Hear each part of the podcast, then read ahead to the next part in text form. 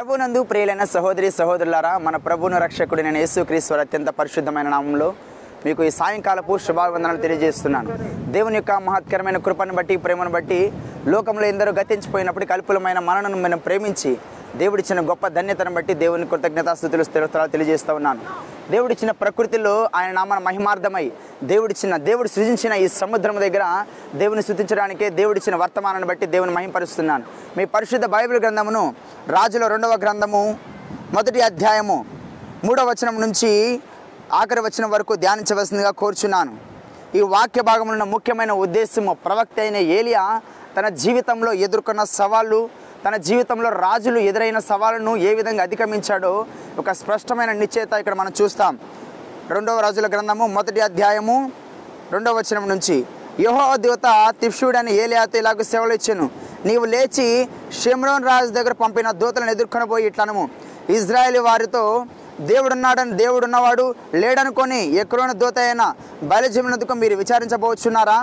కాగా యహోవా సెలవిచ్చినదేమనగా నీ వెక్కిన మంచం మీద నుండి దిగి రాకుండా నీవు నిశ్చయముగా మరణమవుదువని ఏలియా వారితో చెప్పి వెళ్ళిపోయాను. తరువాత ఆ దూతలు రాజునొద్దుకు వచ్చిరి. మీరెందుకు తిరిగి వచ్చిద్దరని వారిని అడుగగా వారు ఆ మనుష్యుడు మాకు ఎదురుపడి మమ్మల్ని పంపిన రాజునొద్దుకు పోయి అతనికి ఈ సంగతి తెలియజేయడి. యెహోవా సెలవిచ్చినదేమనగా ఇజ్రాయెల్లో దేవుడున్నవాడు లేడనుకొని ఎక్రోని దేవదకు బలిజనదకు విచారణ చేయుటకు నీవు దూతలను పంపుచున్నావే? నీవెక్కిన మంచం మీద నుండి నీవు దిగి రాకుండా నిత్యంగా నువ్వు మరణమవుదువని అతడు పలికెను. పలికెనని వారితో చెప్పగా మిమ్మల్ని ఎదుర్కొని వచ్చిన మాట చెప్పిన వాడు ఎలాంటి వాడని రాజు అడిగాను. అందుకు వారు అతడు గొంగలి ధరించుకొని నడుమునకు దోలిపట్ట కట్టుకున్న వాడని ప్రత్యుత్తరం ఇవ్వగా ఆ మనుష్యుడు తిప్షుడనే ఏలియా అని అతడు చెప్పాను. వెంటనే రాజు యాభై మంది అధిపతి అయిన ఒకరిని యాభై మందితో కూడా ఆ ఏలియా వద్దకు పంపాను. అతడు కొండ మీద కూర్చొని ఉండగా అధిపతి ఎక్కి అతని సమీపంగా పోయి దైవజనుడా దైవజనుడా నీవు దిగరావాలని రాజు ఆజ్ఞాపించున్నాడనను. అందుకు ఏలియా నేను దైవజనుడినైతే నేను దైవజనుడినైతే అగ్ని ఆకాశం నుండి దిగివచ్చి నిన్ను నీ యాభై మందిని దహించుడుగాక అని చెప్పగా అగ్ని ఆకాశం నుండి దిగి వానిని వాని యాభై మందిని దహించి వేశాను మరల రాజు యాభై మందిని అధిపతి అయిన మరి ఒకరిని వాని ఎందుకు యాభై మందితో కూడా పంపగా వీడు వచ్చి దైవజనుడా త్వరగా దిగిరమ్మని రాజు ఆజ్ఞాపించుడని చెప్పగా అందుకేలియా నేను దైవజనుడిని అగ్ని ఆకాశం నుండి దిగి వచ్చి నిన్ను నీ యాభై మందిని దహించునుగాక అని చెప్పగా ఆకాశం నుండి దేవుని అగ్ని దిగి వానిని వాని యాభై మందిని దహించను. ఇంకను రాజు యాభై మందికి అధిపతి అయిన ఒకరిని వాని యాభై మందితో కూడా పంపగా యాభై మంది మీద అధిపతి అయిన మూడో వాడు వచ్చి ఏలియా ఎదుట మోకాళ్ళుని మూడవాడు వచ్చినారండి ఏదే ఎదుట మోకాళ్ళుని దైవజనుడా దయచేసి నా ప్రాణమును నీ దాసులైన ఈ యాభై మంది ప్రాణమును నీ దృష్టికి ప్రేమైనవిగా ఉండనిమ్ము. చిత్తగింపము. ఆకాశం నుండి అగ్ని దిగి వెనుకటి పంచాధిపతులను ఇద్దరిని వాని వాని యాభై మందితో కూడా దహించను. అయితే నా ప్రాణము నా ప్రాణం నీ దృష్టికి ప్రియమైనదిగా ఉండనిమ్మని మనవి చేయగా యహోవ దూత వానికి భయపడగా వానితో కూడా దిగిపోమని ఏలియాకు సెలవిచ్చను. గనుక అతడు వచ్చి అతడు లేచి వానితో కూడా రాజునందుకు వచ్చాను. అతడు వచ్చి రాజును చూచి విచారణ చేయుటకు ఇజ్రాయేల్ మధ్య దేవుడన్నవాడు లేడనుకొని నీవు బయలుజేపునకు వద్దకు వెళ్ళి విచారణ చేయదువా? అయితే ఈ విధంగా దేవుడు సెలవిస్తున్నారు. నీవు దేవత బయలుదేరిన విచారణ చేయటకు దూతలను పంపితేవే నీవెక్కిన మంచం మీద నుండి దిగి రాకుండా నిశ్చయంగా మరణమవుదవని చెప్పిన ఏలియా ద్వారా యహోవా సెలవిచ్చిన మాట ప్రకారము అతడు చనిపోయాను. ఈ వాక్య భాగం మనం గమనించినట్లయితే ప్రవక్త అయిన ఏలియా తన జీవితంలో ఎంతో రోషం కలిగిన ప్రవక్తగా ఉన్నారు. బైబిల్ చరిత్రలో ఉన్న రోషం కలిగిన ప్రవక్త ఎవరైనా ఉన్నారంటే ఆయన ఏలియా గారు. ఆయన ఎన్ని ప్రవచనాలు ప్రవచించినప్పటికీ దేవుడి నుంచి వచ్చిన మాటను నేరుగా చెప్పే దైవజనుడిగా ఉన్నాడు. ప్రస్తుతం ఉన్న దైవ సేవకులు ధనాపేక్షకులై దేవుని వాక్యాన్ని తప్పుదో పట్టించి సత్యమైన వాక్యాన్ని సరైన రీతిలో బోధించకుండా తన సొంత ఆలోచనతో తమ సొంత పనులతో దేవుని వాక్యాన్ని వేరే రీతిగా మార్చేవారు ఈ లోకంలో ఎక్కువైపోయారు. అయితే వారందరికీ దేవుని ఉగ్రత తప్పదని దేవుని వాక్యం తెలియచేస్తూ ఉంది. అయితే ఇక్కడ వాక్య భాగంలో మనం గమనించినట్లయితే ఒక రాజు అహాజ్యా షమ్రో ఉన్న రాజు అహాజ్యా రాజు తన మేడగదిలో ఉండి ఒకసారి పయనిస్తున్న సందర్భంలో ఉన్నపాటు కింద పడిపోతాడు. కింద పడిపోయి మంచాన్ని పాలైపోతే అయితే ఆయన రోగం నయమవుతుందో లేదో తన రోగం నయమవుతుందో మంచిగా అవుతాడో లేదో అనుకొని ఒక రాజు దగ్గర ఒక దేవుడి దగ్గరికి వెళ్ళి విచారణ చేయకుండా బయలుదేవులకు అంటే దేవుడు లేకుండా ఉన్న వారికి అపవాది సంబంధించిన వాటికి వెళ్ళి విచారించండి అక్కడ మొక్కండి అక్కడ నుంచి సమాధానం తెలుసుకోండి అని అక్కడ ఇజ్రాయెల్ పట్టణంలో ఉండి ఇజ్రాయెల్ని దేవుడిని కాక మరొక దేవుడిని విచారణ చేయడానికి వాళ్ళు ప్రేరేపణ కలిగి ఆ రాజు పంపించడం జరుగుతుంది. ఎవరైతే కొంతమంది వెళ్తూ ఉన్నారో ఆ వెళ్తున్న సందర్భంలో ఏలియా వాళ్ళకి ప్రత్యక్షమై ఏలియా వాళ్ళకి ఎదురుపడి దేవుడు చెప్తాడు ఏలియా వాళ్ళ దగ్గరికి వెళ్ళు.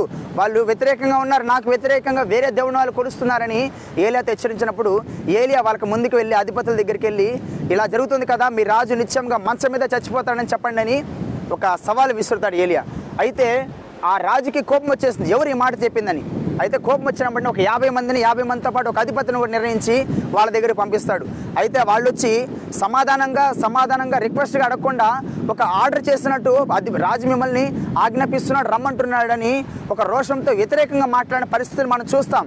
అయితే రాజు నువ్వు దైవజనుడు అయితే నేను దైవజనుడు అయితే ఆకాశం నుండి అగ్ని దిగువంచి మిమ్మల్ని అందరిని దహించి వేస్తుంది అంటాడు. ఏలియా ఏమో కొండ మీద కూర్చొని ఉంటారు. వీళ్ళు కింద నుంచి తగ్గింపు కలిగి ఉండకుండా రాజు దగ్గర నుంచి వచ్చామన్న అహంతో అహంకారంతో దేవుని దేవుని సేవకునికే వ్యతిరేకత కనబరుస్తారు. అయితే దేవుని సేవకునికి వ్యతిరేకంగా ఉండేవాళ్ళని దేవుడు ఊరుకుంటారా ఊరుకోడు. ఆయన మాట్లాడుతూ మాట్లాడుతూ ఉండగానే నేను దేవుని సేవకుడిని అయితే దైవజనుడిని అయితే ఆకాశం నుండి అగ్ని దిగి వచ్చి మిమ్మల్ని అందరినీ సర్వనాశనం చేస్తున్నాను కానీ ఆ మాట మాట్లాడి మాట్లాడక మునిపి అందరిని వచ్చి దహించి వేస్తుంది. యాభై మందిని యాభై మందికి ఉన్న అధిపతిని కూడా. రెండో మారు అదే జరిగింది. రెండో మారు రాజు ఇతర ఏం చేస్తాడు? యాభై మందిలో చనిపోయారు కానీ ఆగలేదు. మళ్ళీ యాభై మందిని పంపించాడు. వాళ్ళతో పాటు ఒక అధిపతిని కూడా పంపించాడు. రెండో మార్లు వారు కూడా రాజు రా నేను రాజుగారు పిలుస్తున్నారు. దైవజనుడా నువ్వు రా కిందకి దిగిరా. నేను రాజు రమ్మన్నాడని ఒక హెచ్చరిక జారీ చేసినప్పుడు నేను దైవజనుని అయితే మరల మీ అందరిని వచ్చేసి అగ్ని దహించి వేస్తున్నాను కానీ రెండోసారి కూడా అలా జరిగింది. అయితే మూడోసారి ఇంకో యాభై మందిని ఒక అధిపతిని పంపించారు. మూడోసారి మాత్రం వచ్చిన ఆ అధిపతి తగ్గించుకొని మోకాళ్ళ మీద పడి దైవజనుడా చిత్తగించము. నా దాసుని ఏమన్నాడు కదా ఒక మాట గమనించండి.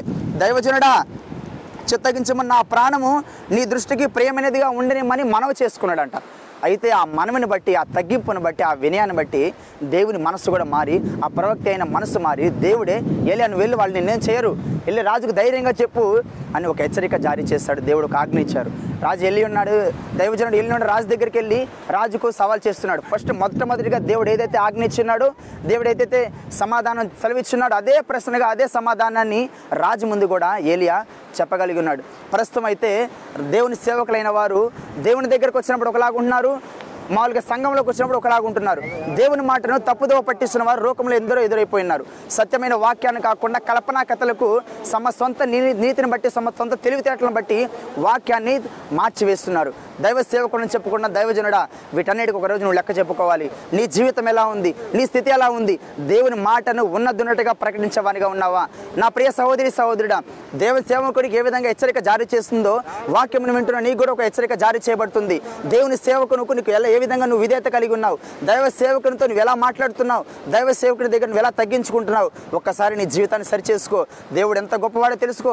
ఆయన అంత సర్వశక్తిమంతుడు కలిగి నువ్వు తెలుసుకోవాలి. భూమిని ఆకాశంలో సర్వమును సముద్రం అగాధ జలమును సృజించిన దేవుడు నీతో కూడా మాట్లాడడానికి సిద్ధంగా ఉన్నారు.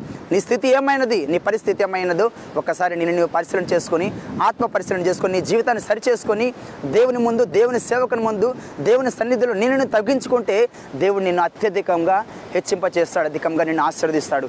దేవుడి వాక్యం ద్వారా నిన్ను ఆశీర్వదించి బలపరిచి ఆత్మీయంగా అభివృద్ధి పరచునుగాక చిన్న ప్రార్థన చేసుకుందాం.